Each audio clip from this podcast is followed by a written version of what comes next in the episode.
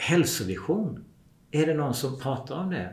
Är det någon som har det? Har vi dels en personlig hälsovision och finns det en nationell hälsovision? Om man, om man tittar på Trafikverket så har ju de en nollvision. Noll döda i trafiken. Det vet alla som jobbar på Trafikverket. Men inte bara där utan nästan hela svenska folket känner ju också till det. Mm. Har vi någon hälsovision nationell? Det vet inte jag. Det kanske vi har men i så fall är det nog väldigt få som känner till den. Tänk om vi skulle ha världens friskaste folk. Mm. Ja, Eller PLC ska vara friskaste företaget i, i stan. Ja, det är vi redan. Det är, ja. och, så det är, ju, det är ju globala, eller hur? Den i det stora sammanhanget. Men vi kan också ha en personlig. Så min är ju att jag vill leva länge och dö frisk. Mm. Jag, jag, vill göra allt jag kan för att undvika att eh, hamna eh, där jag är beroende av eh, piller eller sprutor eller eh, mm. Eh, knivar som, som sjukvården eller andra saker som sjukvården erbjuder. Det finns ju ingen garanti att jag klarar det. Men det är min dröm, min vision. Och när vi, när vi sätter upp mål och visioner då, då ökar i alla fall chanserna att vi, vi når dit. Ja. Mina damer och herrar, Anders Olsson är tillbaka till PLC-podden. Författaren till Medveten andning som är en av våra mest populära gäster genom poddens hittills historia. I detta avsnittet träffade vi honom på hans kontor i Stockholm och pratade bland annat om att skapa en hälsovision, att skapa ett friskare folk. Hur kan vi göra det? Vi pratade om The Conscious Breathing Summit, en konferens som han anordnar i september där vi kommer vara samarbetspartner. Där bästsäljande författaren James Nestor kommer vara på besök och föreläsa om sin bok Det perfekta andetaget. Och i och med att vi är samarbetspartner med Anders kring det här eventet på den här andningskonferensen så kan du som lyssnar och medlem och klient på PLC få 10% av på biljett till just andningskonferensen eller föreläsningen med James Nestor genom att fylla i PLC när du köper din biljett till andningskonferensen så hoppas vi att träffa dig där helt enkelt på plats för att dyka djupare in kring andningen ihop. Så ange rabattkod PLC för att få 10% av på din biljett till The Conscious Breathing Summit senare i höst. Så besök consciousbreathingsummit.com för mer info och för att boka din plats. Välkommen tillbaka till ännu ett samtal med mannen, myten, legenden Anders Olsson. Men innan vi går in i dagens avsnitt så har vår egen hälsocoach Viktor lite att säga om vårt samarbete med Pureness. Jajamän. Pureness är ju ett eh, kosttillskottsföretag baserat i Finland. De har funnits i Finland väldigt länge och de har ganska nyligen kommit in på svenska marknaden och eh, vi har privilegiet att ha ett samarbete med dem. Anledningen till att vi valde att göra det med just Pureness är att eh, utöver att det är mitt personliga favoritmärke som jag har använt eh, produkter från över en ganska lång tid så har de absolut högst kvalitetssäkring i hela Norden då de både har sina egna laboratorier som kvalitetssäkrar alla produkter samt eh, oberoende labb som också ser till att allting de säger är i det faktiskt är i det och att det heller inte är några orenheter som tungmetaller och andra grejer som väldigt ofta tyvärr eh, finns i diverse olika produkter. Men du som PC-medlem och eh, lyssnare av podden har 20% rabatt på alla produkter som kan tänkas köpa från pureness.se som är deras sida. Så använd koden PC20 i kassan så får du 20% rabatt. Fantastiskt, tack Viktor. Så när du gynnar din egen hälsa så kan du också gynna oss på PLC och hjälpa oss växa via podden genom att använda den här koden och tjäna en liten slant själv. Tack så mycket. Hej och välkommen till PLC-podden, podden som förändrar Sveriges syn på hälsa med mig Robin Halsin och idag har jag också med min sidekick Viktor Karlsson är tillbaka här i sidekick, podden. Sidekick alltså? Ja, det var länge sedan det var här faktiskt. Jag får nästan säga sidekick. Ja, eh, och det är ju inte så konstigt att du är med. För att du var ju med sist också. Vi hade den här gästen med. Mm. Som, jag, jag, vet inte om vi behöver göra så stor introduktion för det är nästan som en... Mannen, myten, legenden. det är lite som vår egna lilla hustomte för PLC. Alltså, är man någon gång med i PLC-sfären så har man hört hans namn nästan i varje första samtal vi har. För mm. vi rekommenderar boken Medveten andning till alla våra klienter för att just när det kommer till det som vi håller på med så brukar vi alltid börja kolla på sömnen, andningen och vätskan och just de här vitala bitarna för att bygga energi. För att många av de vi jobbar med saknar det.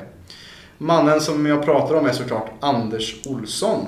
Eh, varmt välkommen tillbaka till Tack så mycket. Tack. Jättekul att vara med. Ja, det är exakt ett år sedan sa vi ungefär som vi gjorde vårt första avsnitt. Ja. Eh, och det var avsnitt 19 för er som lyssnar här i efterhand. Om man vill lyssna på det första som var två och en halv timme långt. Vi tänkte att vi skulle korta ner den tiden lite idag. Ja. Eh, men eh, välkommen tillbaka och så kul att vara här och se dig igen i, i, i, på, i, på det riktiga. För vi har ju också haft kontakt med mail och telefonsamtal under det här året som varit också. Ja. Mycket har ju hänt det senaste året. Vad, vad, hur har det senaste året sett ut för dig? Oj, ja men det är, det är massa saker som händer tycker jag hela tiden. Vi håller på med produktutveckling. Vi har ju en produkt som heter Bodystream som Eftersom jag vurmar mycket för koldioxid och det är det om vi bara eh, repeterar lite. När vi andas in så tar vi in syre. Och sen så är vi koldioxidfabriker. Vi tillverkar koldioxid i kroppen. Och det är det som vi andas ut, överskottet då. Och när vi är inaktiva, vilket många av oss är, då tillverkar vi mindre koldioxid. Och när vi är lite stressade, lite uppjackade, då andas vi lite mer. Så då andas vi ut lite för mycket koldioxid. Mm. Och då innebär det att vi, vi sänker koldioxidtrycket. Vi, vi, vi, känner ju inte till det så mycket men blodtrycket känner vi alla till och koldioxidtrycket mäts samma eh, eh, enhet, millimeter kvicksilver. Och när vi då har ett lägre koldioxidtryck då eh, för koldioxid har förmågan att öppna upp, öppna upp luftvägarna, öppna upp blodkärlen. Så, så det omvända blir ju då vid ett lägre koldioxidtryck att vi, vi stänger ner kroppen lite. Det blir lite mer friktion, lite svårare för blodet, eh, luften, eh, lymfan att flöda. Mm. Så den här Bodystream då, den produkten vi har hållit på att utveckla, den, då är det som en eh, ett, eh, en, en dykardräkt man tar på sig kan man se det som. Och så fyller man den med koldioxid och så tas det upp genom huden då. Mm. Jaha. Kommer det vara framförallt på kliniker kanske när folk vill erbjuda det som spa-behandling eller är tanken att det ska vara i hemmet för lite biohackers? Jag vet faktiskt inte. Det, det, jag brukar få den frågan men eh, vi har ju utvecklat de här produkterna för att vi vill ha dem själva. Och vill man köpa dem så är det jättekul. Jag tycker jag brukar vara den bästa. Ja, bästa. Så, men absolut eh, kan jag tänka mig människor som har haft en lång sjukdomshistorik mm. och inte upplever att man kommer någonstans. Att det kan vara en kundgrupp och också de som är lite mer hälsointresserade och biohackers som mm. vill, vill ta sin hälsa till nästa nivå. För det här blir ju Många som har testat då, de, de eh, somnar ju i den. Mm -hmm. Det blir ju som parasympaticus eh, mm. deluxe. Eh. Skulle du säga att koldioxid, för något som jag tänker här bara med att det öppnar upp blodkärlen, det är en av de sakerna som jag ända sedan jag läste din bok mm. och kom in på hela det här varje gång någon klient till oss eller någon medlem beskriver att de har högt blodtryck och att de kanske tar blodtrycksmediciner och dylikt. Mm det är ju en av de sakerna som jag alltid trycker på att okej, okay, eh, även om du behöver de här medicinerna just nu, eh, varför behöver du dem? Mm. Och jobbar du på anledningen till det? Mm. Och i stort sett varenda gång som jag pratar med någon eller hör någon så, eller läser någons analys beroende på ja, vad för typ av eh, coaching jag har med dem. Mm. Eh, men väldigt ofta får jag reda på en hel del och i stort sett alltid så brukar det vara att det är mun, folk som andas med munnen mm. Eh, eller att de ja, kanske tar det bästa flåset eller har inte ens öppnat munnen väldigt ofta.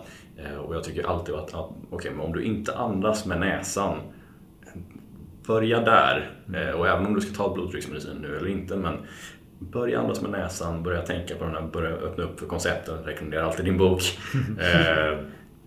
Men det och dricka vatten så du inte är uttorkad och ja, men, sitt inte ner hela dagen för då kommer kroppen behöva öka blodtrycket. Mm. Eh, skulle du kunna berätta lite mer bara kort om eh, den här blodkärlsexpanderande effekten av bland annat koldioxid. Det är någon annan gas där också va? Som Ja, kväveoxid. kväveoxid. Ja. Så, så när eh, tre herrar fick eh, Nobelpriset 1998 tror jag det var. Eh, det var ju för deras forskning på nitroglycerin. Det är ju en medicin man får om man eh, har eh, trånga blodkärl. För, för nitroglycerinet hjälper till att öppna upp blodkärlen då. Och deras forskning visar att det var just gasen kväveoxid som nitroglycerinet gör att kväveoxid bildas.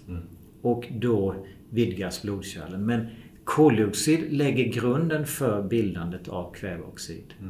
Så det är en aspekt. En annan aspekt är att koldioxid får den glatta muskulaturen att slappna av.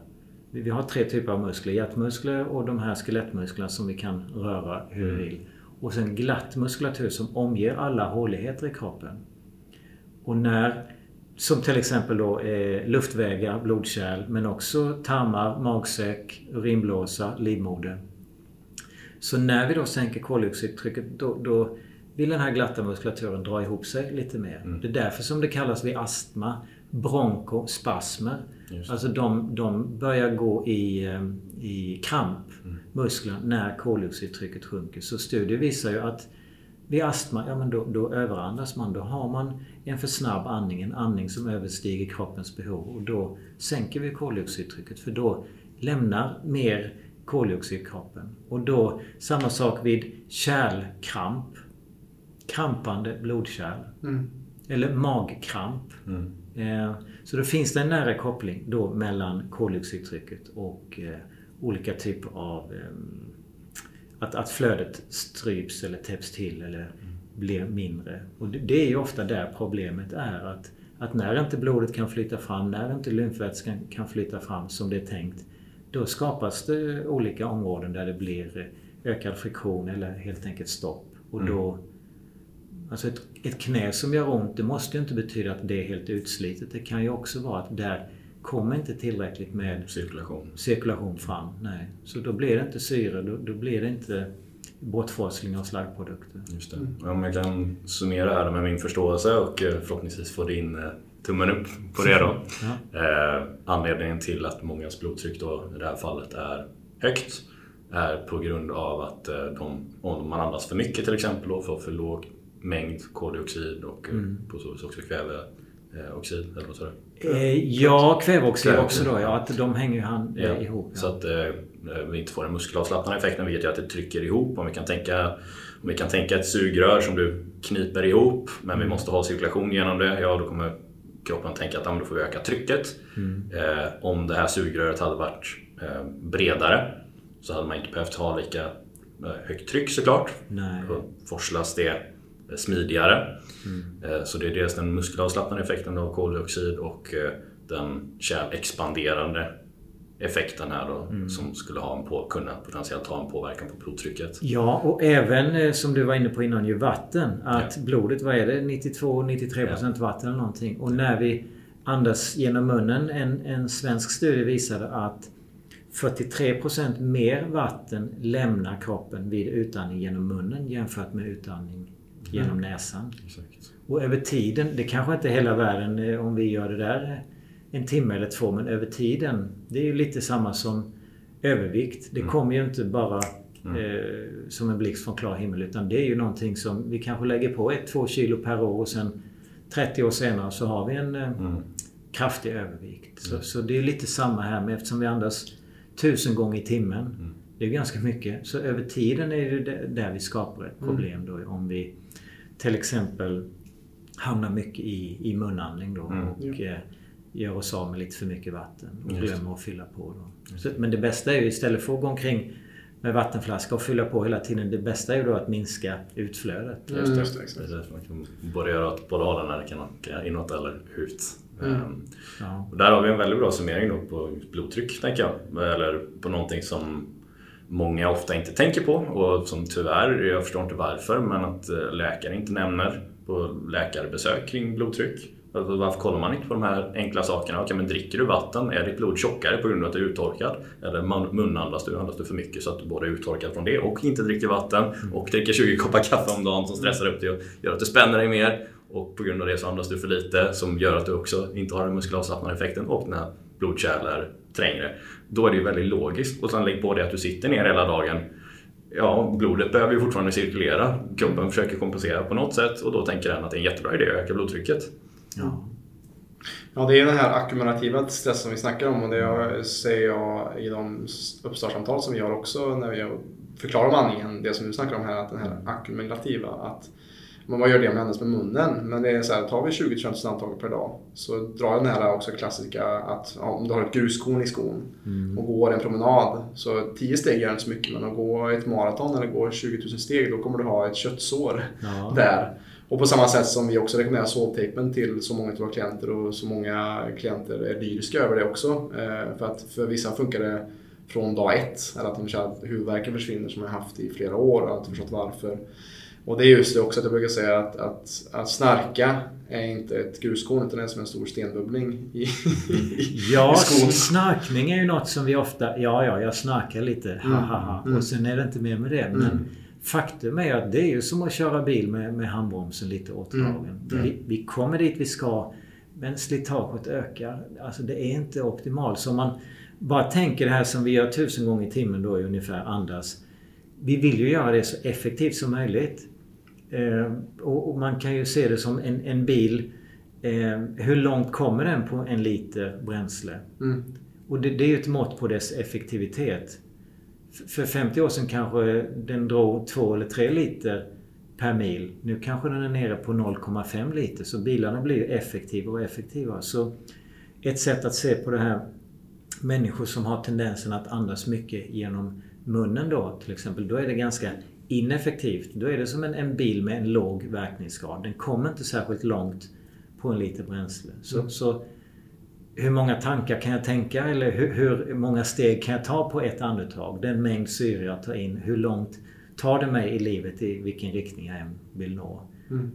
Um, kan vi prata lite kring snarkning där då kanske med eh, vår första strategi som vi rekommenderar för det är ju såltejpen. Ja. Eh, är det någonting mer man behöver tänka på? För jag vet att fortfarande vissa kan ju andas eh, med näsan och också snarka eller att man, ja, för att man ligger på något konstigt sätt eller så här. Har, har du kollat in lite i det med vad man eh, kan göra med, jag vet med ansiktsstruktur vilket ju också eh, påverkas av var tungan ligger och sådana här saker? Ja, det är många aspekter. Troligtvis är det så att rent evolutionsmässigt så är den naturliga sovpositionen på rygg och kanske med, med lite, eh, lite, upphöjd, eh, lite upphöjt huvud. För om man tänker sig att den aktiviteten, varför hela friden har den överlevt evolutionen att sova? Det måste ju ha varit bland det farligaste aktivitet vi överhuvudtaget har kunnat göra. Mm. För då är vi ju väldigt passiva. sårbara och passiva. Ja, och kanske inte vet om vi kommer att överleva natten. Så, så bara det faktum att vi sover, det måste betyda att sömnen är väldigt viktig för oss. Ja. Mm. Men i alla fall när vi ligger där då, om jag ligger på magen då, då evolutionsmässigt så har jag ju varit extremt oskyddad. Och sidan är inte heller optimala. Om jag däremot ligger på ryggen så har jag ju möjlighet att försvara mig om det skulle mm. behövas. Mm. Så det är troligtvis det optimala. Det finns en bok till exempel som kom ut för 150 år sedan, 1870. Shut your mouth and save your life. Mm. Okay. Den här killen som skrev boken, George Carlin, han var... George Catlin, förlåt. George Carlin är en komiker. George Catlin, han eh, spenderade 30 år av sitt liv med att eh, dokumentera och resa runt bland eh, eh indianer i Nord-, Syd och Mellanamerika. Mm. Och det är ganska lång tid. Så han besökte ju 150 stammar med totalt över 2 miljoner invånare. Och han slogs av deras extremt eh, bra hälsa. Mm. Och så när han jämförde med då från den civiliserade världen mm. som han eh, kom ifrån då. Då var det ju så att eh, bara en, eh, hälften dog innan fem års ålder ungefär vid den här tiden i städerna. Mm. Bara en av fyra överlevde sin 25-årsdag. Mm. Och så när han jämförde då med deras exceptionella hälsa. Och en av de sakerna som man la så stor vikt vid som han eh, gjorde att han skrev den här boken och som han förstod mer och mer För att han rörde sig mellan de här kulturerna. Han målade sina tavlor, dokumenterade dem och sen så ställde han ut det då runt om i USA men också i Europa, Louvren i Paris och i London. Och då blev det så tydligt den här skillnaden. Mm. Och det han såg mer och mer att den här eh, försämrade hälsan som man hade då i den civiliserade världen. Den, den kunde härledas till mycket munandning då. Mm. Medan vildarna de eh, hade ett stort fokus på att andas genom näsan. Så redan i princip från eh, dag ett när ett barn var fött så såg mamman till att, att säkerställa att munnen var stängd efter amning. Mm. Så att bebisen sov eh, med munnen stängd. Och då såg man också, han, han har en bild på hur man la, la dem på rygg med, med lite upphöjning under mm, okay. huvudet. Okay. Det låter lite samma som det som Weston A. Price gjorde också på 30-40-talet också ju. Ja. Att han, tandläkaren som åkte runt och frågade sig, studerade liksom alla urinvånare. Mm. Att de hade perfekt tandhälsa medan ja. vi i den civiliserade världen som äter mycket, börjat äta mycket av mycket processade livsmedel som mm. socker och, och vetemjöl den biten. Ja. Såg hur det, det genererade vi blev på väldigt kort tid. Ja. Även urinvånare som förflyttade sig in i den civiliserade världen. Ja. Mm. Och det är lite intressant där för jag vet att det är en liten diskussion inemellan med eh, jag tror såklart som allt att det är en blandning av ja. båda perspektiven men delvis det som du säger här med hur näsandningen då, hur tungans position uppe i gomman till exempel, hur det hjälper till att ja. forma eh, käken och, och luftvägarna och allt det här. Eh, sen det Weston A. Price eh, kom fram till med sin, eh, eller sina slutsatser var att det är näringen. Ja. Eh, mm. Framförallt vad han kallar för vitamin X eller som var vitamin K2. Mm. Eh, och det är framförallt de här fettlösliga vitaminerna då, alltså sagt byggstenarna och Mm. Att det här med hur det transporterar kalcium och så. Men, ja, att man har byggstenar ens för att kunna ha en ordentlig käke, tänder och allt mm. sånt där. Men det i kombination med också att man tuggar ordentligt. vet jag också. Eller hur? Ja. av de här sakerna. Ja. Eh, så det är väl det om man ska summera på tre punkter tror jag det blir. Så är det ju näringen, vad du faktiskt äter, att du tuggar det ordentligt och att du andas korrekt. Att tungan ligger på rätt Ja men precis. Jag, jag tror det, det är inte bara han då, eh, George Catlin, han hade ju fokus på andningen då och Eh, som du nämnde, Weston Price, mer fokus på, på näring då. Men det är ju saker som hänger ihop. Ja. ja så, så båda, jag håller helt med dig i den summeringen. Tre. Mm. Och i, alltså, vi äter ju mycket barnmat idag om vi ska vara ärliga. Vi, vi tuggar inte så himla mycket. Nej, och vi, vi tar det för naturligt. Till exempel som jag när jag var 15 så fick jag plocka ut fyra tänder. För att jag ska få plats med min tandställning. För att mina tänder ska få plats. Ja. Och det är också en så här intressant att mm. det är inte naturligt. Att vi ska ta ut det som vi är skapta med. Nej. Men det är också på grund av just den här äh, maten som vi äter mycket på. Att det mm. är mycket att vi det är så mycket processat och äh, att vi inte tuggar så mycket vår mat som man mm. gjorde förr. Äh. Precis, och något som har förvånat mig på den här andningsresan jag har befunnit mig är, eh, under alla de här åren nu är ju att det är så många människor som har bettskena då. Mm. Mm. Och det är ju ganska logiskt om man tänker om du inte använder käken och tuggar som den är designad för Åh, jag vill tugga, säger den. Och så tar den igen det på natten och så eh, upplever jag att vi gnisslar tänder istället och behöver mm. bettskena.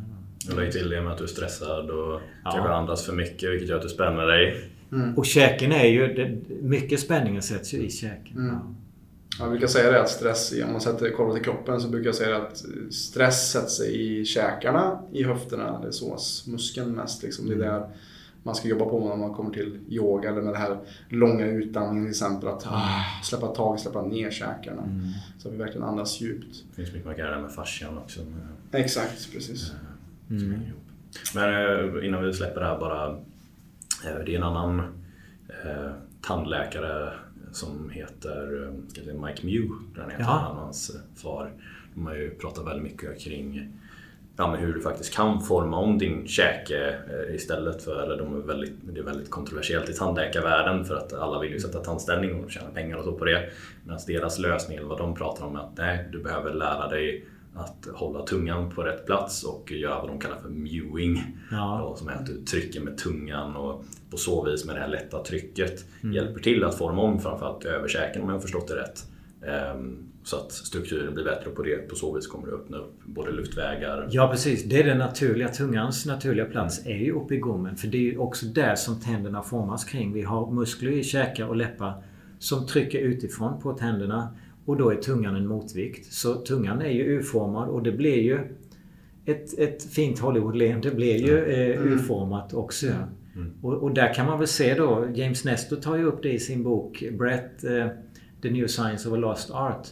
Hur, när man studerar eh, kranier, att evolutionsmässigt så har vi börjat få ett lite smalare kranium för att vi troligtvis då gör det som du fick uppleva. Du drar, upp, drar ut fyra tänder mm. för de fick inte plats. Men det är ju inte annat än, än, att vi har lite för mycket stress då kanske och lite för mycket eh, öppen mun där inte tungan är uppe i gommen och, och lite för mycket eh, snabba kolhydrater till exempel. Ja, exakt. Och, och, då påverkas det precis som Weston Price upptäckte och precis som George Catlin också mm. upptäckte. Mm. Mm. Så, så, det är inte naturligt att skylla på, eller vi kan inte skylla på eh, våra gener och säga att nej men jag har ärvt mammas smala käke och pappas eh, stora tänder. Eller, mm.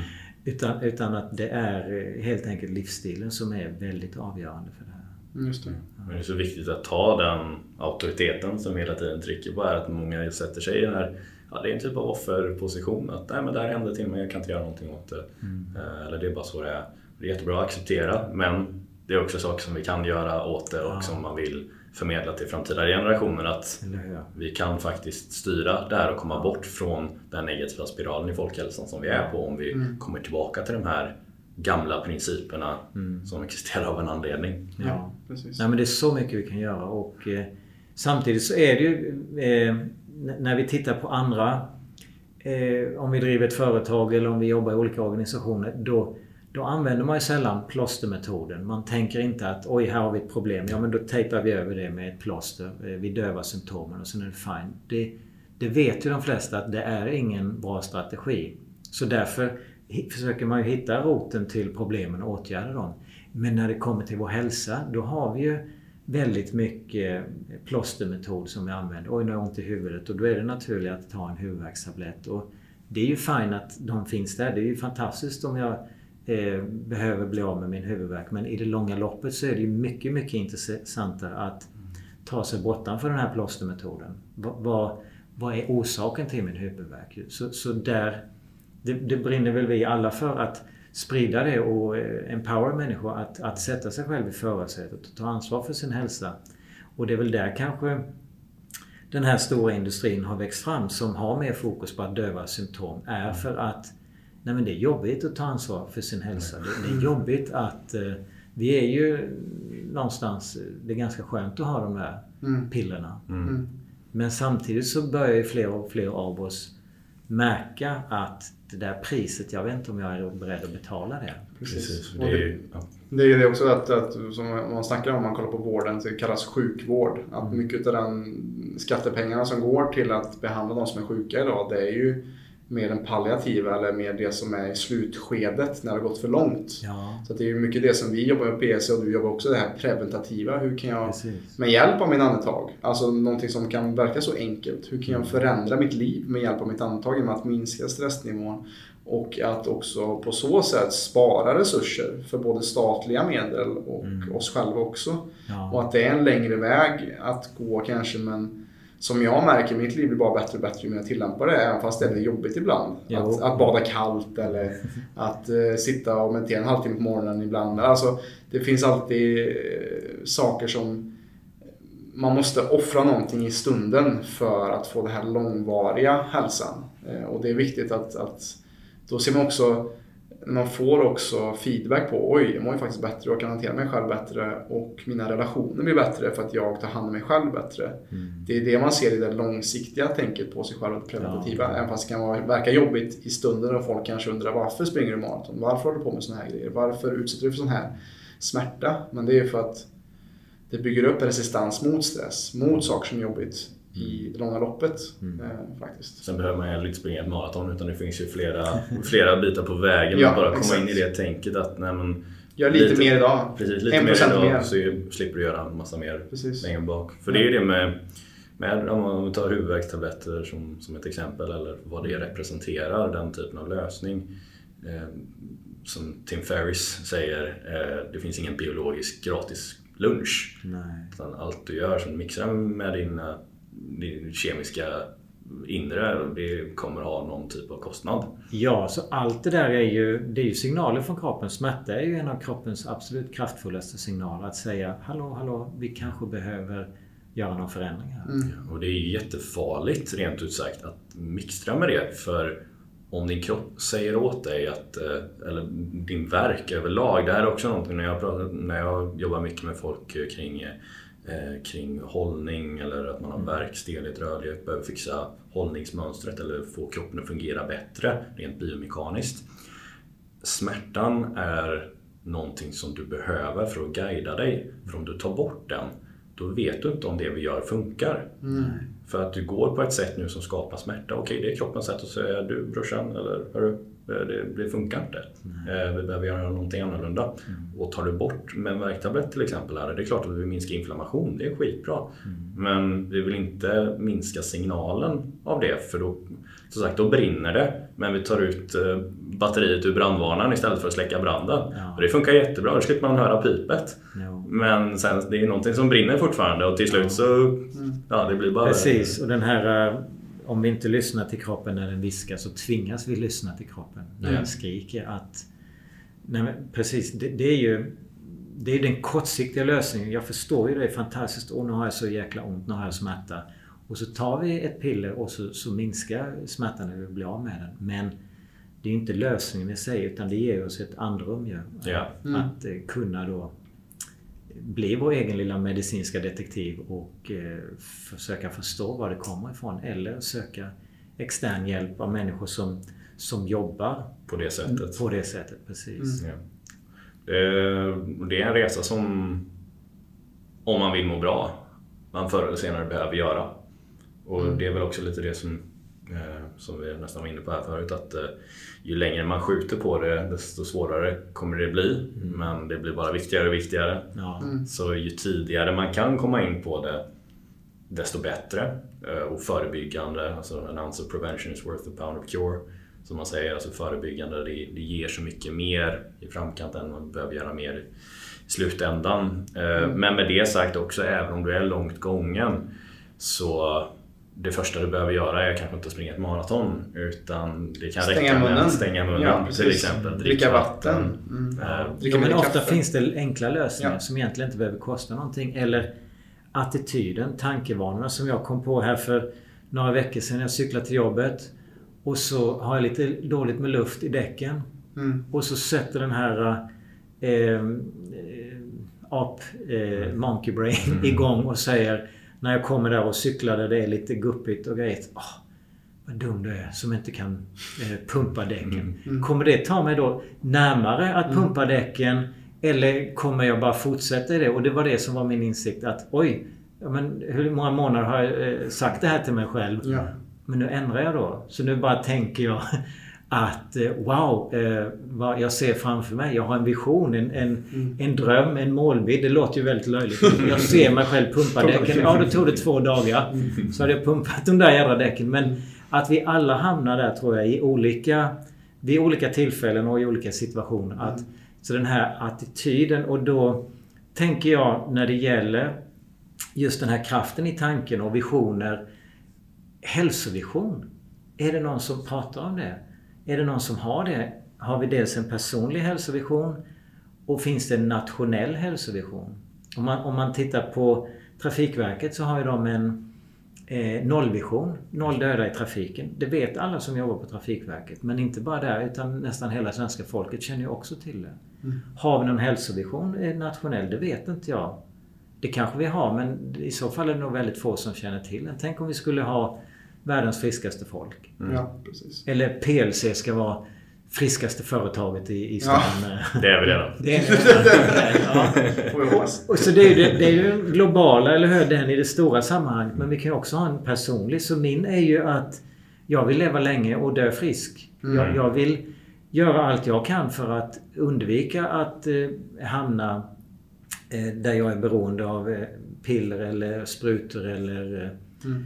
Eh, knivar som, som sjukvården eller andra saker som sjukvården erbjuder. Det finns ju ingen garanti att jag klarar det men det är min dröm, min vision. Och när vi, när vi sätter upp mål och visioner då, då ökar i alla fall chanserna att vi, vi når dit. Ja. ja, men det är jätteviktigt och det är lite det som jag ser mer och mer. Just rollen med podden. Det växer också så här för varje avsnitt och det är ju det som jag vill. Min vision för podden är att.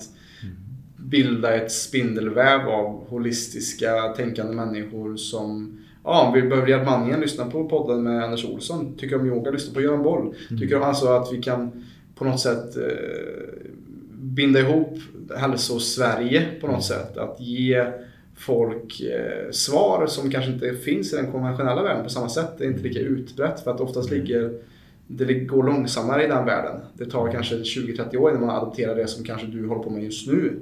Eh, och det är det du också märker att du har hållit på i 10 år och nu börjar saker röra på sig. Verkligen. Med saker som du har vetat länge ja. att det gör bra. Mm. Eh, så det är jätteviktigt tror jag att just att eh, ha en vision där för, för vad man vill skapa helt enkelt. Mm. Något som jag tycker är väldigt fint med ja, men alla vi egentligen som jobbar med hälsa på det här sättet eller har det här mer vad ska man säga, djupgående tänket och att vi lever väldigt mycket från hjärtat. Mm. Att, vi, att man jobbar härifrån med något som man verkligen brinner för och man vet att så många har mått så bra av det. Mm. Det är en väldig skillnad på den industrin om man jämför med andra industrier där det är väldigt mycket tävling mot varandra. Mm. Medan min erfarenhet inom den här sfären är att alla bara vill hjälpa och bygga upp Precis. varandra. Att vi är som någon form av ljusarbetare som mm. förs till, nu låter det väldigt flummigt här, men som förs ihop och alla vill förmedla den här visionen för att lyfta upp. Så är hälsovision här, det är ju mm. väldigt bra tak att samlas under. Att vi alla har någonstans en vision för att nej, vi vill att samhället ska vara friskare, folk ska må mm. bättre personligen. Jag tror att folk som är glada och hälsosamma, de får inte för sig att vilja bomba något annat land mm. eller vilja kriga eller att vilja, vilja råna någon utan det kommer inte från den, eh, vad ska man säga, de vibrationerna. Mm. Och ju mer man kan lyfta mm. upp det eh, är en väldigt, väldigt fin sak och jag märker verkligen det i återigen i den här sfären där folk pratar om hälsa och att gå inåt och jobba från hjärtat så man, man sammanflätas ihop ja. väldigt, väldigt snabbt. Jag håller helt med och det jag tänker med det som jag jobbar med då, medveten andning, det är att vi frontar ju mycket med att det är ett hälsoprojekt. Eh, eh, minska dina astmaproblem eller sov bättre eller få mer energi.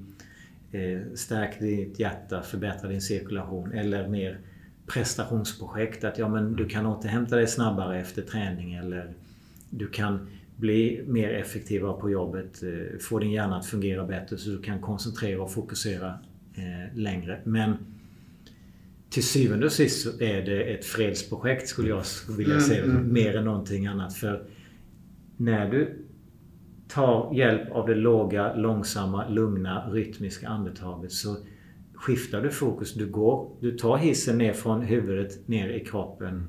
Och precis som du beskrev så fint här du kommer mer i kontakt med ditt hjärta. Du, du blir förkroppsligad mer.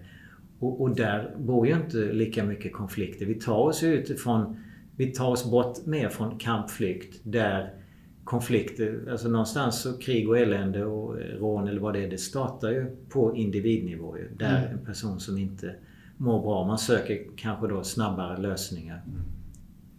Den här grundningen som vi hittar inom oss då, där andningen är ett väg till det ju. Då, då blir vi ju mer närvarande nu. Då blir det inte eh, lika tilltalande att eh, slå ner någon eller råna någon eller skjuta ihjäl någon. Mm. Mm. Ja, det är det som står också, de här 12 hälsoreglerna som står på er hemsida också ju. Vad, vad de man kan. Och den, nummer 12 är som jag kollade på här förut idag innan jag åkte hit, är just det här att eh, andetaget, andlighet, alltså också spirit, alltså mm. inspire, alltså inspirera kommer också från det här att, att andas in eller att mm. alltså conspire, konspirera, att vi konspirerar här. Vi andas ihop, vi har en gemensam idé, vi har en gemensam vision. Och det börjar med andetaget, det börjar med tanken, det börjar i nuet. Mm. Att just att äh, återkoppla till det här, återkoppla till vårt antag för att då kommer också kontakt med djupet av oss själva. Ja. Och som jag också är ju den som vi benämner som själscoach också på PLC. okay. Alltså jag har ju meditationer och yogapass. ja, ja, och det också kan låta flummigt. Men, Men det är det, komma i kontakt med hjärtat och vår inre, vad vi verkligen vill och, och koppla bort från det här kampflykt uppe som oftast vi har uppe i, i skallen. Då blir det mycket lugnare som du säger, mm. att allting som vi ser på en global skala har någonstans skapats i en individ. Mm. Som, som, som sen, sen växer det, precis som att den här podcasten förmodligen inspirerar mer folk att tänka djupare och kanske andas mm. djupare också. Mm. Eh, att lugna ner sig själva. Mm. Så finns det också andra saker som influerar till, till mm. våld, till rädsla, till ja. krig. Det gör det och då kan vi titta på nyheter, actionfilmer, dataspel. Det finns ju ganska mycket fokus mm. på det där och antingen kan man säga ja men det är väl bara en spegling hur vi fungerar som människor. För vi har ju en tendens att det är kampflykt som har mm. säkerställt vår överlevnad. Rent evolutionsmässigt så är det survive and divide, överlev. Sen kan du fortplanta dig. Mm. Och tribe kanske om vi lyckas nå ända dit. Mm. Där vi verkligen eh, frodas och trivs och är harmoniska. Men vårt nervsystem är ju där för att skydda oss och det, det har ju hjälpt oss att överleva. Men i dagens värld så är det ju kanske inte lika många faror som hotar. Det skulle inte behöva vara det. Så mm. vi skulle behöva uppgradera den här stressresponsen lite och inte koppla på kampflykt lika ofta.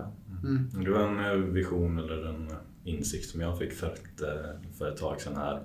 Eh, lite som ja, ni båda är inne på här med att vi, det finns den här mörka delen av mänskligheten som ja, om man kollar på nyheterna så är det mycket av den som man ser. Mm. Eh, men det är också den här ljusa delen som också växer upp och vi märker att många vaknar upp till. I alla fall i våran Mm. Det, är med. Det, ja, det är det vi jobbar med. Ja. Eh, och, och, det är ju också alltid en polaritet här. För, för att ljuset ska finnas så måste, eller mörkret och ljuset det finns ju alltid samtidigt. Va? Det ena kan inte existera utan det andra. Nej. Men eh, det, är, det är en av vår uppgift eller Mm.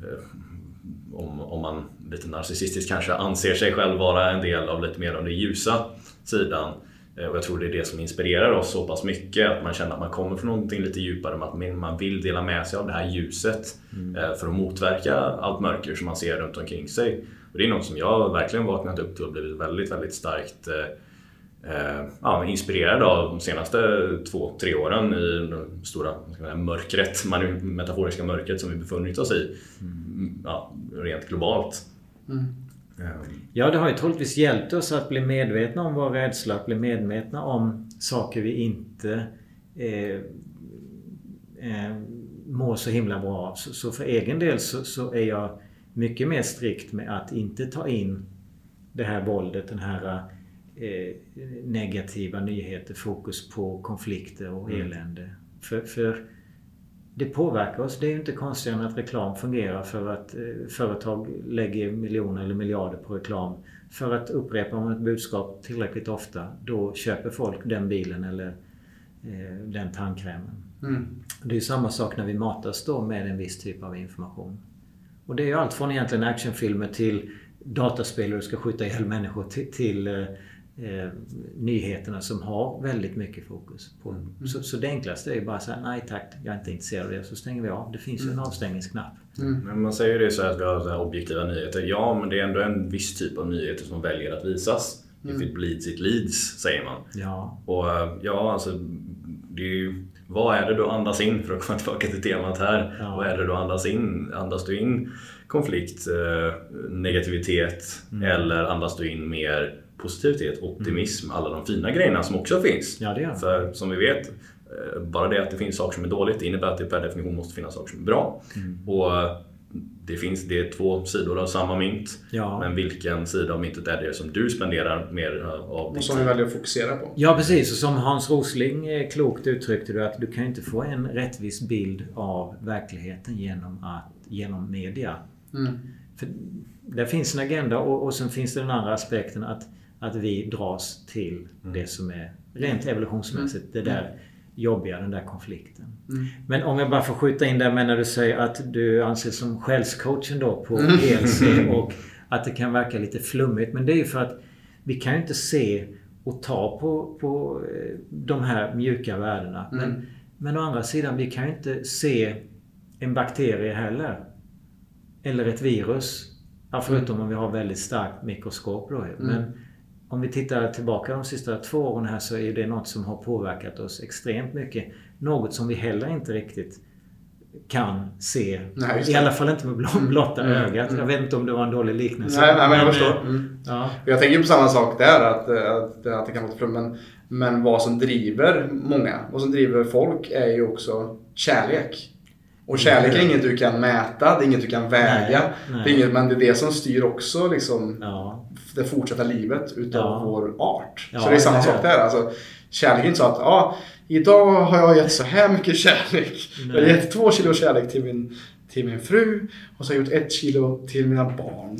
Utan alltså, det är samma att de här sakerna som är viktigast är ju inte mätbara. Vi kan inte mäta Nej. kärlek eller en genuin vänskap. Nej, vi kan kanske då mäta konsekvenserna, eller vi kan se konsekvenserna Mm. i alla fall. Precis. Om man, om man funderar lite rent filosofiskt. Vad är det som är drivkraften till alla våra...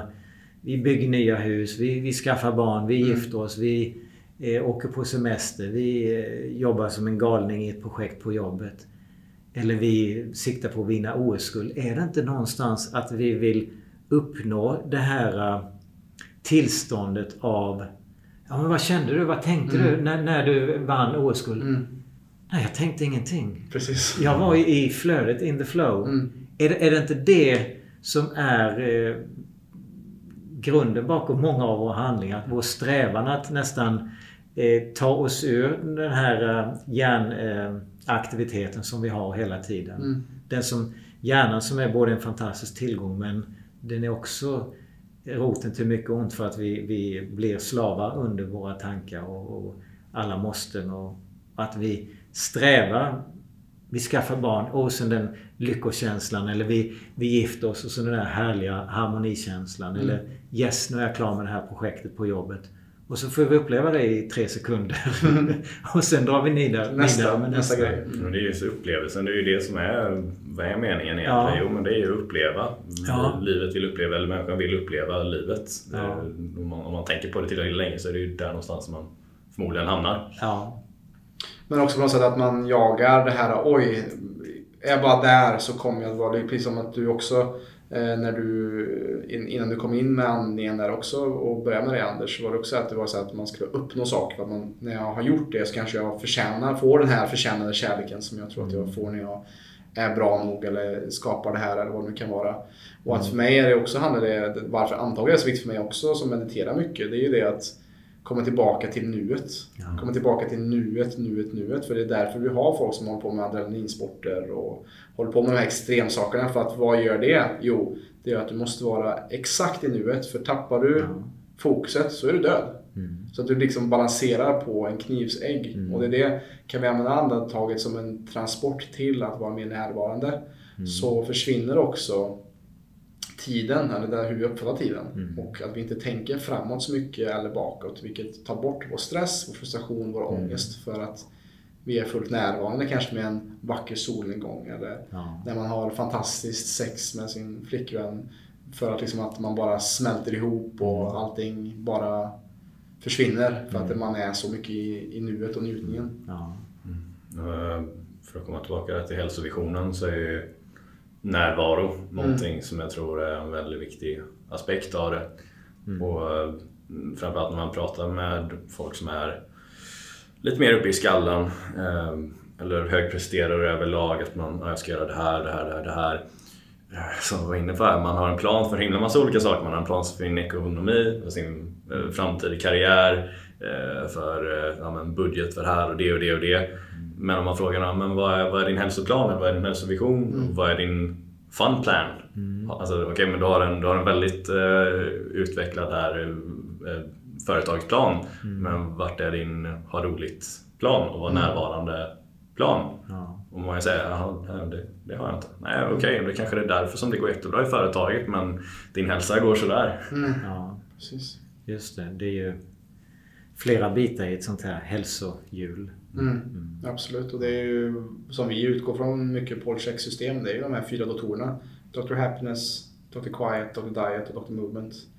Och där är Dr. Happiness, alltså Dr. Lycka är en, av de, en grundpelare att, Ja. att hitta det. Och det, det har också reflekterat sista veckan. Bara, Oj, jag är så fokuserad på att sprida budskapet om PLC och det är jättekul men vad gör jag faktiskt också stanna upp och gör för mig själv som är mm. roligt? Att det behövs mer tid för det. För att det är också Precis. en del av aspekten som vi glömmer bort, det är barnsliga närvaron. För att det är också barn, barn är ju den. Harmoni först, prestation Precis. Eh, därefter. Ja. Ja. Och då tror jag att prestationen ska ta oss till harmoni. Mm. Ja. Men så blir det liksom att det blir ett, ett ja, men om vi sätter, ja, men om vi sätter prestationen först och, och tänker att ja, men då kommer jag nå harmonin. Jag tror det blir bättre mm. om vi gör det omvänt istället. Att vi vi leker oss fram till den här prestationen. Ja. Att det, det, är en mycket bättre framgångsformel. Och jag tror att det är där också som eh, som, för att komma tillbaka, ja, jag kommer tillbaka mycket här eh, Men eh, det vi pratar om är när vi lyfter upp, eller med, alltså, vi brinner ju väldigt mycket för det vi gör. Jag vet att du brinner väldigt mycket för vad du gör Anders och eh, vi, vi här på PC brinner jättemycket för vad vi gör. Mm. Eh, men att det kommer från ett sånt ställe med att vi mår bra av, alltså att vi mår bra och vi sprider det vi mår bra av. Mm. Eh, det kommer leda till jättemycket framgång. Eh, förutsatt att man är bra på det man faktiskt gör. Mm. Men att man tar det från det hållet ja, det. istället för att bara försöka ja, men prestera, prestera mer på någonting annat. För det är där, tror jag, att mycket av den här ohälsan i världen kommer ifrån. För säg att du har ett företag som Eh, kanske är mindre bra för planeten men som du ändå vill driva profit för. Det ska vara bättre varje år men det är inte jordat eller grundat i hälsa för, eller något bra för planeten, för mänskligheten utan det är bara grundat i att nej, men det här ska vara mer eh, än förra året. Kvartalet, ja precis. Ja, och det är ju generellt att det bygger på tillväxt. Jag pratade med en person häromdagen som bor i Malmö. Ja, men de ska gå från 350 000 invånare till 500 000 på, jag vet inte hur många år det var. Men vad är, vad är poängen i det? Jo, mm. all, alla vill ju ha mer. Okej, okay, vi har skatteintäkter så här många. Men om vi blir mer invånare, ja, då får vi ännu mer skatteintäkter. Mm. Eller att eh, företaget ska nå tillväxt. För det är ju en del i vår, eh, in, vår natur. Men det vore ju häftigt om vi hade mer fokus på inre tillväxt. Mm. Hur kan jag bli lite bättre på att hantera konflikter? Hur kan jag eh, bli lite gladare och harmoniska utan att vara beroende av eh, alkohol eller fotbollsmatcher eller vad det nu är. Utan mm. bara hitta det inom mig själv. Det tycker jag är det allra mest spännande. Hur kan man eh, göra den resan och eh, skifta lite fokus då från det här yttre. Det är ju vi ska ha större hus och fler bilar och, och mer pengar och allt möjligt. Det är ju den det är ju alla de här yttre grejerna. Och då till slut så är vi beroende av dem. Ja, vi är beroende av att åka utomlands tre gånger per år eller eh, känna adrenalinkicken när vi har lyckats med vårt projekt. Och det är ju, det är ju fine i sig men, men det är ju ännu häftigare om vi kan hitta det inom oss utan att vara så himla beroende av externa saker. Jag tror där sätter verkligen fingret på någonting med eh, just med tillväxt. För det är en essentiell del av människans natur att vi ja. vill växa. Ja. Eh, problemet är ju då, tänker jag, om det manifesteras för mycket i det materialistiska mm. istället för som sagt det inre. För vi ska fortfarande använda oss av det här drivet, den här kreativa ja. energin som vi har. Ja. Eh, men den, den kan ju användas för att skapa någonting som är destruktivt eller kan skapa någonting mm. som, som bygger upp. Eh, och det är att skifta det till återigen någonting som är mer hälsosamt för både oss själva mm och är mer hälsosamt för oss själva så kommer det också vara mer hälsosamt för planeten. Ja. Och kommer man därifrån så kan man även få de här externa materialistiska sakerna också. Mm. Jag tänker att det kan man lägga på ett lager Det kan man få, av... men det kanske inte blir lika viktigt. Nej, för du, du måste ju hitta... Det är inte det som kommer bringa dig lycka. Som man säger, eller som Jim Carrey som säger det så, eh, så uh, populärt med Uh, vad han säger. Jag önskar att alla skulle kunna bli lika rika och framgångsrika som jag. Så att de skulle fatta att det inte är det som är lösningen på deras problem. Precis. uh, att, att komma från den insikten. Mm. Då, visst, det, det kan vara jättejobbigt. Jag vill absolut ha en rolig bil uh, i framtiden och jag vill absolut befinna mig på fina platser och uppleva ja. sådana här coola saker. Men om inte jag mår bra i mig själv och är en glad människa jag vill ju vara en glad människa som kör den här roliga bilen. Eller jag vill vara en glad, eh, harmonisk, eh, tillfreds eh, människa som befinner mig på den här exotiska platsen. Mm. För wherever you go, there you are. Det var en annan insikt som jag fick väldigt tydligt för mig när jag var ute och reste mycket. Jag har varit ute jättelänge och rest här i olika delar av, mm. av världen. På så här lite ja, min ungdomsresa när jag skulle bara ut i världen. Mm. och det var väl det som slog mig. Ja, men vart jag än gick, vilken kultur jag än kom till, vilken plats jag än befann mig i så var jag där med mig själv, mina tankar mm. och samma grejer, bara annan plats. Just det. Ja, precis. Mm. samma tankar, samma förmåga att hantera eller oförmåga att hantera ja. stress eller nya situationer. Mm.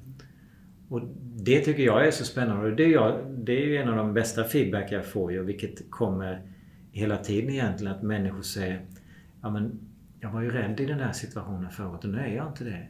Kan det ha med att göra med min andning? Och det, det, finns en väldigt nära koppla mellan sättet vi andas på och eh, vår förmåga att eh, hantera rädsla. Det är ju eh, talesättet, det är inte hur du har det utan hur du tar det. Mm, mm. Så om du har en ökad förmåga att hantera de här vardagliga bekymren och stressfaktorerna som vi alla utsätts för hela tiden. Det är ju där problemet blir. Oj, nu, nu hände det. Nu, nu ehm, eh, jag har svårt att, att hantera mm. den stressen. Det är där vi om, om vi verkligen ska titta, vad är det för superkrafter vi uppskattar hos andra människor? Vi kan se idrottsstjärnor eller eh, människor som har lyckats verkligen. Men at the end of the day är det inte en av de coolaste sakerna någon som kan bara sitta totalt lugn och avslappnad trots att det ser ut att mm. fullkomligt storma ja. runt omkring. Mm. Den personen som Ja okej, okay, nu händer det här säger vi. Hur ska vi hantera det då? Som kan behålla lugnet och vara lugn och trygg. Är det inte den som blir eh, ledaren i eh, en, en, stressad situation. Ja. Så tänker jag i alla fall. Så, så, hur kan vi hjälpa varandra att hitta dit? För den här attityden av att hjälpa varandra, den tycker jag är så himla fin. Och det är ju det är någonstans, vår kropp består ju av en massa celler. Det är ju individuella celler, celler som ju bättre de samarbetar, desto bättre fungerar ju vår kropp. Om hjärnan tycker nu ska jag konkurrera ut hjärtat för jag vill ha mer energi och mer eh, socker. Det funkar ju inte. I samma ögonblick som hjärnan vinner så, så, så, och hjärtat slutar fungera då, då dör ju hjärnan också. Utan kroppen eh, samverkar ju optimalt. Ja. Eller den försöker ju det. Det är ju strävan. Och det gäller ju oss också. Eh, människor och även hur vi kan samverka med varandra men också med växter och, och djur. Mm. Jag tänker Anders, det hade varit perfekt om man skulle haft någon sorts helg eller någon sorts här konferens där man kan lära sig mer hur man kan andas rätt och med föreläsningar och den biten. Vad, vad tror du om det? Är du tankeläsare eller? Nej men, tänkte, Nej, men vad kul att du eh, tar upp det. Ja. det. det. är ju något som eh, är på gång. Så, så det är ju jättespännande att vi ska ha en andningskonferens här i september. Mm. Med olika föreläsare. Så det blir på engelska Conscious Breathing Summit. Mm. Eh, och vi kickstartar då med James Nestor som har skrivit boken Brett, The New Science of Lost Art och den finns ju på svenska nu också. Det perfekta andetaget heter den. Mm. Och den boken har ju fått en jätte, ett jättegenomslag. Den eh, låg ju många månader på New York Times bestsellerlista och översatts nu till tror jag 30 språk på bara två år. Tror den har 15 000 recensioner på Amazon med 4,8 i snitt. Och eh, han och jag ska föreläsa då den 14 september på kvällen och sen så blir det två heldagar med olika föreläsare då som har sin utgångspunkt i det medvetna andetaget. Mm. Och då kommer vi prata om eh, löpning och barfotalöpning och hur det påverkar hållning och diafragman. Vi kommer prata om eh, lymfsystemet och hur lymfsystemet är vårt avloppssystem och där diafragman är den viktigaste muskeln som får eh, lymfsystemet att eh, cirkulera i kroppen och gör, kunna då göra oss av med slaggprodukter. Vi kommer, eh, en föreläsare eh, kommer att prata om eh, röst och kommunikation. Och det är ju så enkelt som att när vi flyttar upp andningen högre upp i bröstet då kommer också vårt struphuvud att, att flyttas upp. Det blir hela vår eh, eh, eh aktivitet flyttas upp, vi blir mer upp i hjärnan när vi andas ytligare snabbare upp i bröstet. Och då kommer det också påverka rösten. Och det är så himla intressant hur Eh, det finns studier till exempel man, man tog eh, eh företagsledare i USA som jobbade då på stora företag. Fortune 500 finns ett index. Och så tittade man då på hur hög lön hade de och hur länge fick de vara kvar innan de fick gå. Och ju lägre röst du hade, desto högre lön hade du, desto okay. längre fick du vara kvar på jobbet. Alltså, vi lyssnar inte lika mycket på den som har en Nej. liten... Eh, eh, det, det, är ju tyvärr så. Eller mm. ja, det är bara ett faktum då. Och då är andningen så extremt viktig i det mm. sammanhanget. Då. Intressant. Ja. Det får jag vara med på. För ja. det, det är ju så också att du befinner oss också i PLC att vara med på plats som samarbetspartner. Så det ska bli jättekul där 14-16 september. Mm. Och fantastiskt roligt också att få se James Nestor live såklart också. För den här boken är ju Eh, om det är några böcker som jag rekommenderar när det kommer till andning så är det ju Medveten andning och Breath och sen så är det även den eh, Oxygen Advantage. Eh, ja, från Patrick. Eh, ja, han har skrivit en ny också. Nu vet jag... Oh, vad heter den? Breath... Um... Åh, oh, vad tusan heter den? Jag läste den ju nyss. Um, ja, han har skrivit en ny bok i alla fall. Oxygen Advantage och nu har han skrivit... Eh, ja, vad den nu heter. En annan bok som också är jättebra. Ja. Um, Eh, och det är, det är kul att liksom läsa igenom alla för man indoktrinerar sig ju i hur viktigt det är att andas. Ni säger ju allihopa samma sak egentligen. Ja. Eh, på många sätt och vis. Han, han drar ju upp mycket i den, eh, han pratar om, som du pratar om dina fem grundpelare för andningen så pratar han om tre. Han pratar om LSD, inte den psykedeliska drogen utan det står för, ska vi säga, light, slow och deep. Ja. Säger han. Och så bygger han upp mycket övningar. Ja kring det. Då. Mm. Eh, men precis, jättekul att... Eh, ja, det ska bli kul att, att James kommer hit. Och, mm. Ehm, och den boken det är ju, skiljer sig åt. Din, din är mer, så mer fakta och mer övningar och hans är lite mer, den är ganska rolig ju. Jag lyssnade på den på Audible för den, du är också en av eh, huvudkaraktärerna som är med i den. För att, jag vill också snacka om det. Vi har ju snackat om att tejpa munnen och, och varför det är så viktigt att inte snacka. Men vad som var så kul var att ni gjorde ett experiment på Stanford var det va? Ja, precis. Eh, där ni tejpade näsan. Eller ni hade liksom stoppat upp näsan? Vi hade massa olika grejer för att eh, säkerställa att näsan var blockad och mm. att vi överhuvudtaget inte kommer Kan du inte lite berätta om, för att det lät ju väldigt som ett, inte så kul kanske att göra själva experimentet men själva händelseförloppet. Men också att många av våra klienter lever ju faktiskt med, eller inte bara våra klienter, men många överlag lever på det sättet. Alltså mm. man tänker typ, ja men för det är väldigt vanligt att jag hör, men varför ska jag andas med näsan? Jag, får väl in mer luft med munnen. Mm, liksom. Mm, och vad vi rekommenderar är att tejpa för munnen och andas med näsan mm. och inte tvärtom. Eh, men så jag berättar ja, vad som händer om man gör tvärtom här. Så, så, nej men det är jättekul att eh, hans bok har fått sån genomslag och han skriver ju fantastiskt bra. Så han var ju här redan för fem år sedan. Mm. Då intervjuade han mig för eh, boken och då passade vi på att föreläsa ihop. Eh, eh, eller han blev som en gästföreläsare. Mm. Eh, så det är jättekul nu att vi kör det här konceptet igen. Och I alla fall när han frågade mig då. Du, jag tänkte göra en studie på Stanford och blocka för näsan. Vill du vara med? nej, sa jag. Det vill jag absolut inte. Men jag är alldeles för nyfiken för att eh, säga nej. Så jag hänger på. Så mm. Då körde vi en studie under tre veckor. Så tio dygn, då andades vi bara genom munnen. Och det var ju en ganska stor utmaning.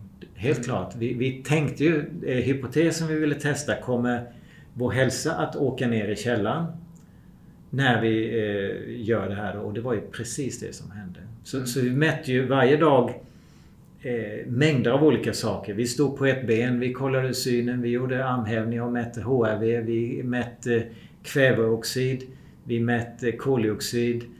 Eh, vi var på gymmet och, och eh, tränade. Så vi, vi, körde flera timmar varje dag med olika tester. Då, ja. mm. Och så var vi ju på Stanford med då och eh, vi skannade hjärnan och var uppe i näsan och grävde och gjorde olika andningstest i någon, någon sån här isolerad kammare.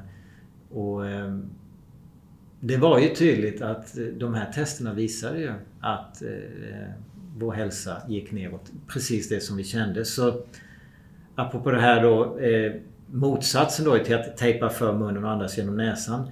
Det, det var ju det allra tydligaste för mig att mm. sömnen blev så himla dålig. Okay. Mm. Och eh, vi, vi filmade oss ju. Och vi spelade in ljudet. Så man såg ju hur vi låg oroligt, vände och vred på oss hela tiden. Och mm. man hörde ju Jag gick från eh, ingen snarkning alls till tre timmar per natt. Oj. Vaknade fem, sex gånger i timmen varje natt. Det var ju eländigt. Jag ville inte ens gå och lägga mig till slut för jag visste att det kommer Ja. bli så jobbigt. Ja. Så, eh, och då när vi inte får sömn, vila och återhämtning som vi behöver, då, då tvingas ju kroppen kompensera. Så då såg vi ju till exempel på adrenalinnivåerna, hur de ökade. Och kortisol också eller? Eh, vi mätte inte kortisol. Vi mätte adrenalin, vi mätte dopamin. Dopamin ökade också. Mhm. Eh, och det var ju... Jag noterade hur mitt sockersug ökade ju. Det är något som jag varit familjär med tidigare när jag var mer, levde ett stressat liv. Att, Mm. eh, Oj, nu behöver jag energi och då var det eh, snabb energi som Mm. gällde. Mm. Till att sen ha ställt om och, och eh, inte vara så beroende av att äta hela tiden utan ha ett mer stabilt blodsocker. Och där blev det så tydligt. Det var nästan som att jag gjorde en liten tidsresa under de här tio dagarna med, med blockad näsa. Att jag reste tillbaka till mitt tidigare Mm. liv där jag var Mm. mycket mer stressad. Och eh, så sockersuget då från att ha varit inget alls eh, på en skala från 1 till 10. Jag började mäta redan innan vi började studien. Så då hade jag fyra dagar innan av etta på en skala från 1 till 10. Inget sockersug, inget sockersug. Och ett par dagar också in i studien. Till de fyra sista dagarna, då låg jag på mellan 7 och 8. Ehm, och då var, det, ja, då var det glass och choklad varje dag de sista fyra dagarna. De sista två då var det också pizza och öl. Och det är saker som jag inte äter jätteofta. Men, men det kändes så extremt viktigt att belöna mig själv. Det här var min belöning för att eh, ja, livet var inget kul. Det var, det var liksom... Ah. Ja, vad tungt. Ja, lite. Och dum blev jag också i flera tillfällen. Jag, jag gick vilse någon gång. Jag hittade inte hem. Det var en park som låg 100 meter bort. Som jag hade varit i ett antal gånger. Och jag kunde inte förstå hur jag skulle ta mig hem därifrån. Mm. Eller, eller andra vid något tillfälle. Jag, jag bodde ju i ett eh, boende då. Kvinnan som hyrde ut det och sen så skulle hon ge mig räkningen då. Vi skulle göra upp affärerna och då kom jag bara ihåg beloppet, totalbeloppet och då såg jag att nu var totalbeloppet lägre. Och då tackade jag henne flera gånger för att jag trodde då att hon hade eh, gett mig lite rabatt. Men nej, hon ville att jag skulle ut en dag tidigare. så, eh, ja, flera sådana grejer där, där man... Alltså, och det är ju ett tecken på att hjärnan var lite mer stressad. Den är ju mer kampflykt. Det är inte Mm. lika mycket kanske syre till neocortex. Nej, precis. Det, det var liksom inte läge att göra eh, IQ-test. Eh, ungefär så kändes det. Det är intressant det du säger med dopaminet. eh, För precis det är ju det är vad dopamin gör är ju och det är det som får oss att sträva efter saker eller det är Ja. belönings... eh, Ja. Att, ja, till exempel när du, när du röker en cigarett, det ökar dopamin väldigt mycket när du äter socker. Ökar Mm. men framförallt strävan efter att jag, nu vill jag verkligen, jag, jag, jag jagar efter sockret eller jag jagar efter cigaretten eller jag jagar Ja. efter någon typ av framgång. Alltså det, är ju, det är ju dopamin som Ja. driver det. Jag, jag tror det var sex gånger högre efter de här tio dagarna med blockad näsa jämfört med... Sen körde vi då tio dagar med medveten andning. Mm. Adrenalinet var tre gånger högre tror jag. Mm. Det är alltså 300 procent och 600 procent. Ja. Man kan nästan framställa det som ett oetiskt experiment om man skulle göra om det. Det skulle förmodligen inte ens accepteras för att nej, vi vet hur farligt det är. Ja, fast det var inte så att det var fara för vårt liv. Men- det var ju väldigt, väldigt intressant och spännande att göra. Och en annan sak som jag blev lite förvånad av, det var ju balansen. Så då hade vi stå på ett ben en minut och blunda och sen så notera hur många gånger måste du sätta ner den andra foten. Så under de tio dagarna då med eh, blockad näsa. Då satte jag ner foten 120 gånger. Under då, eh, jag vet inte hur många minuter det blev totalt under de här tio dagarna. Jo, det blev väl en gång om dagen gjorde vi det. Så det blev väl då två minuter per dag. Så det blev ju 20 minuter då. Som jag stod på ett ben och blundade. Fick sätta ner foten 120 gånger. När vi gjorde om det sen då de tio följande dagarna då med medveten andning och lugn, låg, långsam näsandning. Då satte jag ner foten 20 gånger. Mm. Alltså eh, sex gånger mindre. Mm. Det är ganska stor skillnad. Och Jag märkte också när jag ville testa någon dag. Då, då gick jag ut och, och bara gick, andades genom munnen. Så tog jag ett andetag på varje steg. Och det tog inte lång stund innan jag kände mig som att jag var onykter. Jag började gå mer bredbent och sen ännu mer bredbent och till slut kändes det som att jag stapplade fram. Mm. Också jättetydligt hur en snabbare andning påverkar balansen. Och det är ju en, en sån klassisk...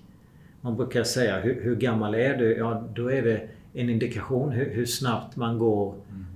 Eller, eller rättare hur långsamt man går och hur eh, dålig balans man har. Ju sämre eh, balans och ju långsammare man går desto eh, äldre är man då i, mm. i sin kropp. Så att säga. Mm. Mm. Det är fullt rimligt med, eh, med balansen, eller det makes perfect sense för mig. Ehm, jag håller mm. faktiskt på att spela in en kurs just nu eh, mm. kring ja, men, holistiskt synsätt på verk, rörlighet och komma underfund med stelhet och mm. ja, varför man har ont om man inte riktigt vet varför eller att ingen kan få hjälp, eller man, man hittar ingen som kan hjälpa med det. Eh, och det första stora som jag pratar om där är just andetaget. Mm. Eh, och diafragman då. Mm. Det är där som vi har eh, det enda som är över det, det är vårt psyke då, som skulle kunna påverka det här ännu mer. Mm. Eh, men nästa grej på den här totempålen av prioriteringar för kroppen. Mm. Den prioriterar högst av allt det är andningen och den kommer kompensera allt möjligt mm. biomekaniskt utefter andningen. Ja. På grund av att diafragman, eller, diafragman är ju den viktigaste delen av våran core. Eller alla delar är viktiga såklart men det är den som man kan säga binder ihop saker och ting. Eh, när, man, mm. när folk hör termen core, då tänker de flesta, ah, okej okay, men eh, sexpack. sexpack och rumpa kanske. Ja. Eh, men core, kärna, det är vår inre enhet.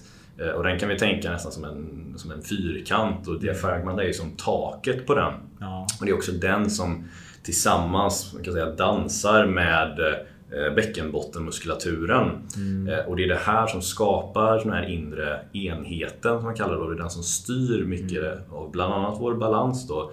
Eh, och har vi begränsad andning, säg att vi andas med munnen istället för med näsan och inte kopplar på diafragmat ordentligt. Det blir som en det, det, blir off med den här inre enheten och det är den som är väldigt stor del av vårt biomekaniska system ja, ja, just balansmässigt ja. Eh, tillsammans med alla andra grejer såklart. Jo, så, så, ett par aspekter jag kommer att tänka på det, det är ju eh, Alltså diafragman är ju eh, tillsammans med hjärtat, det är de två muskler som aldrig vilar. Det är de enda muskler som aldrig mm. vilar. Hjärtat känner ju alla till men diafragman har inte riktigt fått en plats och utrymme. Men den är ju extremt viktig. Och om vi tänker oss då att, eh, om, om vi tänker oss eh, just för balansen och trycket då som vi har i lungor och bröstkorg. Om vi har en, eh, en, läskflaska, en, en petflaska och så är den stängd och så försöker vi trycka in den. Det är ju i princip omöjligt. Och så öppnar vi den. Då är det hur lätt som helst. Mm. Vi bara pressar ihop den. Eh, och det, vi kan tänka oss, föreställa oss kroppen lite liknande. Vi har stämbanden då som antingen är de stängda eller är de öppna. Pratar vi väldigt mycket, pratar vi snabbt eller om vi andas snabbt, ja, då är de öppna oftare, eller hur? Då är det som att ha den här läskburken öppen oftare. Så trycket är då lägre. Så, så, när vi har en snabbare andning, och munandning är ju ett exempel på en snabb andning. Då har vi ett lägre tryck i lungorna. Då, då sjunker vi ihop mer eh, och då påverkar det eh, både hållning och muskler och organ, deras förmåga att kunna arbeta. Så det är en aspekt. Och sen en annan, annan aspekt är ju vagusnerven som har väldigt eh, nära kontakt med mm. öronen som ju är där vi har balanscentrum. Vestibulära systemet. Ja. Så vagusnerven är ju något som eh, man brukar kalla att den är chef för parasympaticus, vårt lugn och rosystem. Så när vi är mer i kampflykt med sympaticus då eh, eh Eh, så, så tar inte hjärnan del av lika mycket information från vagusnerven. Eh, den informationen som färdas där, det är ju 80% brukar man säga av informationen, eller 90% det går ju från... Eftersom vagusnerven är i kontakt med alla organ i princip förutom binjurarna där vi tillverkar våra stresshormoner. Mm. Och 80-90% av informationen går alltså då från organen till hjärnan. Det är ett sätt att tala om för hjärnan. Okej, okay, säger hjärnan nu ska vi ta ett beslut här. Ska vi göra det eller det? Då måste vi ha ett bra beslutsunderlag. Och då är vagusnerven väldigt viktig då för att förse hjärnan med bra information så det här beslutet kan bli så, så klokt som möjligt. Men när vi då tar oss mer till kampflykt, då lyssnar inte hjärnan lika mycket på vagusnerven. Mm. Eh, så, så, skulle man kunna uttrycka det ungefär. Och då, då påverkar det också vår balans. Då, ja. mm. Vagusnerven är ju så, den fästar nere i höften. Hur, hur långt ner går den? Vet du det Anders? Eh, ja, den går väl i alla fall mycket ner till solarplexus och tarmarna. Mm. Eh, hämtar den mycket information från. Mm. Just det. det är den oftast också man tänker på den långa utdragna utandningen som också aktiverar den för att lugna ner kroppen också som är Ja, precis. Ja. Mm. ja. Ja, det, det finns så mycket varje gång vi träffar Anders och, och snacka om äh, verkligen. Och vi har sagt lite att vi ska, vi ska försöka hålla det lite kortare det här avsnittet. Ja. Äh, och vi börjar komma lite, tror jag, till, till den punkten tror jag nu när vi kommer börja runda av. Men jag tänker att vi kan lägga lite fokus på just eh, innan vi rundar av lite mer kring just den här Conscious Breathing Summit som kommer gå av stapeln 14 och 16 september. Mm. Eh, vad kan folk förvänta sig som kommer dit och för vem är det? För vem, vem, vem ämnar sig det? Alla som andas. Jag misstänkte det. Nej men det, det, är ju förhoppningen är att det ska bli ett, ett eh, event för likasinnade människor som är intresserade och nyfikna och tar hand om sin hälsa och vill lära sig. Få tips och verktyg för att eh, just kunna göra det. Och Precis som naturen på ett sätt är lat. Alltså, eh, den vill ju göra allting så effektivt som möjligt. En anledning till att en bikupa har eh, bina formar sexkantiga mönster. Det är ju för att det är det allra effektivaste sättet att lagra mhm. honungen mm. till exempel. Så var än man tittar i naturen så är ju det optimerat ur ett eh, effektivitetsperspektiv. Och då kan man säga att naturen är lat och det är ju vi människor också. Vi mm. vill också få så mycket return on investment som möjligt. Och, och när vi eh, det är på ett sätt tror vi kanske då när vi, oj nu, nu har jag låg energi och så äter jag en chokladkaka och så får jag mer energi eller dricker en kopp kaffe. Eh, då kanske vi tänker att det är eh, bra return on investment som vi får. Att det är effektivt. Men det är ju egentligen inte det utan det har ett litet pris lite längre fram. Att vi, det blir lite som att åka rullstol. Vi blir lite eh, sämre över tiden på att använda våra ben om vi åker i den här rullstolen hela tiden. Så kroppens förmåga att bränna fett blir ju sämre om vi snabb, eh, stoppar i oss alldeles för mycket snabba kolhydrater. Så eh, att förmedla det här, att hjälpa människor bli eh, inspirerade, sätta dem i, eh, i förarsätet så de kan bli sin egna hälsodetektiv, sin egna läkare, sin förståelse för vilka enorma krafter man har. Mm. Och just det här, hur kan jag då, om vi, är, om vi erkänner det för oss själva, ja men vi är alla lite lata. Vi, vi vill gärna ha det där magic eh, pill.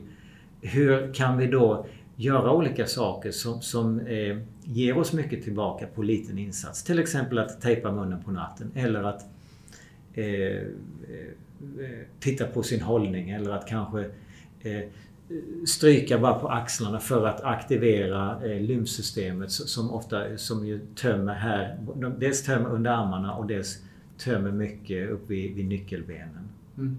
Så, så förmedla lite övningar, tips, kunskap som, som eh, gör människor mer inspirerade.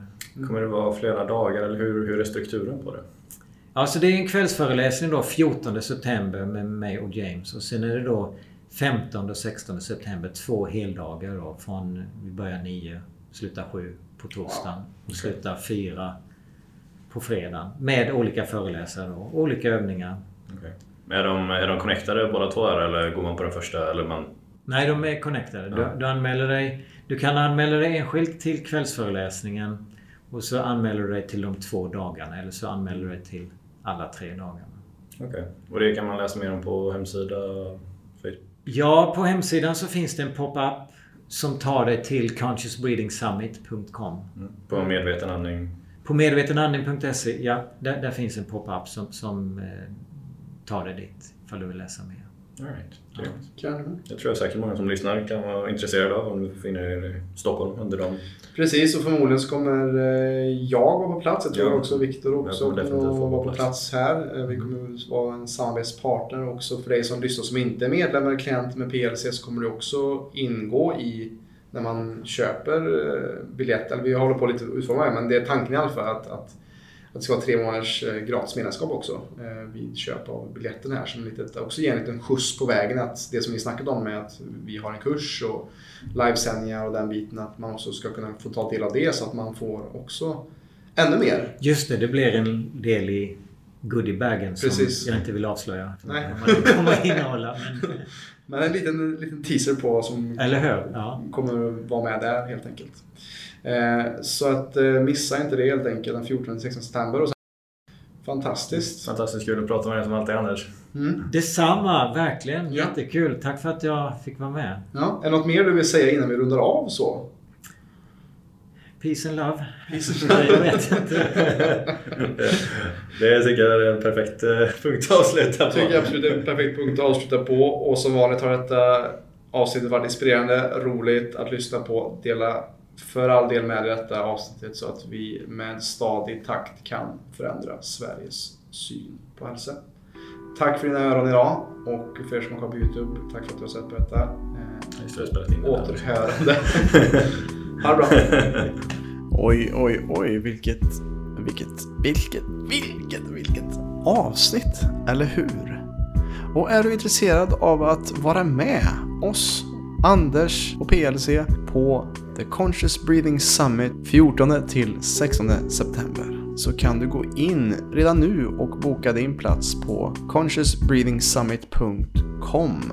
Och om du anger koden PLC när du checkar ut din biljett i kassan på consciousbreathingsummit.com så får du helt enkelt 10% rabatt. Så använd koden PLC. Och länken till detta finns såklart i beskrivningen till den här podden. Hoppas vi ses där i höst. Stort tack för att du har lyssnat på detta avsnittet av PLC-podden. Om du som lyssnare är intresserad av att få bättre balans på din kropp och hälsa så kan du gå in på www.plclub.se. Där kan du göra en gratis hälsoundersökning och läsa mer om hur vi hjälper människor på ett holistiskt sätt att skapa mer energi, få igång förbränningen och minska värk. Alltså www.plclub.se. Vi finns även på Instagram, YouTube, Spotify och Facebook at Premium Lifestyle Club om du vill ta del av mer gratis material. Stort tack för din tid här med oss.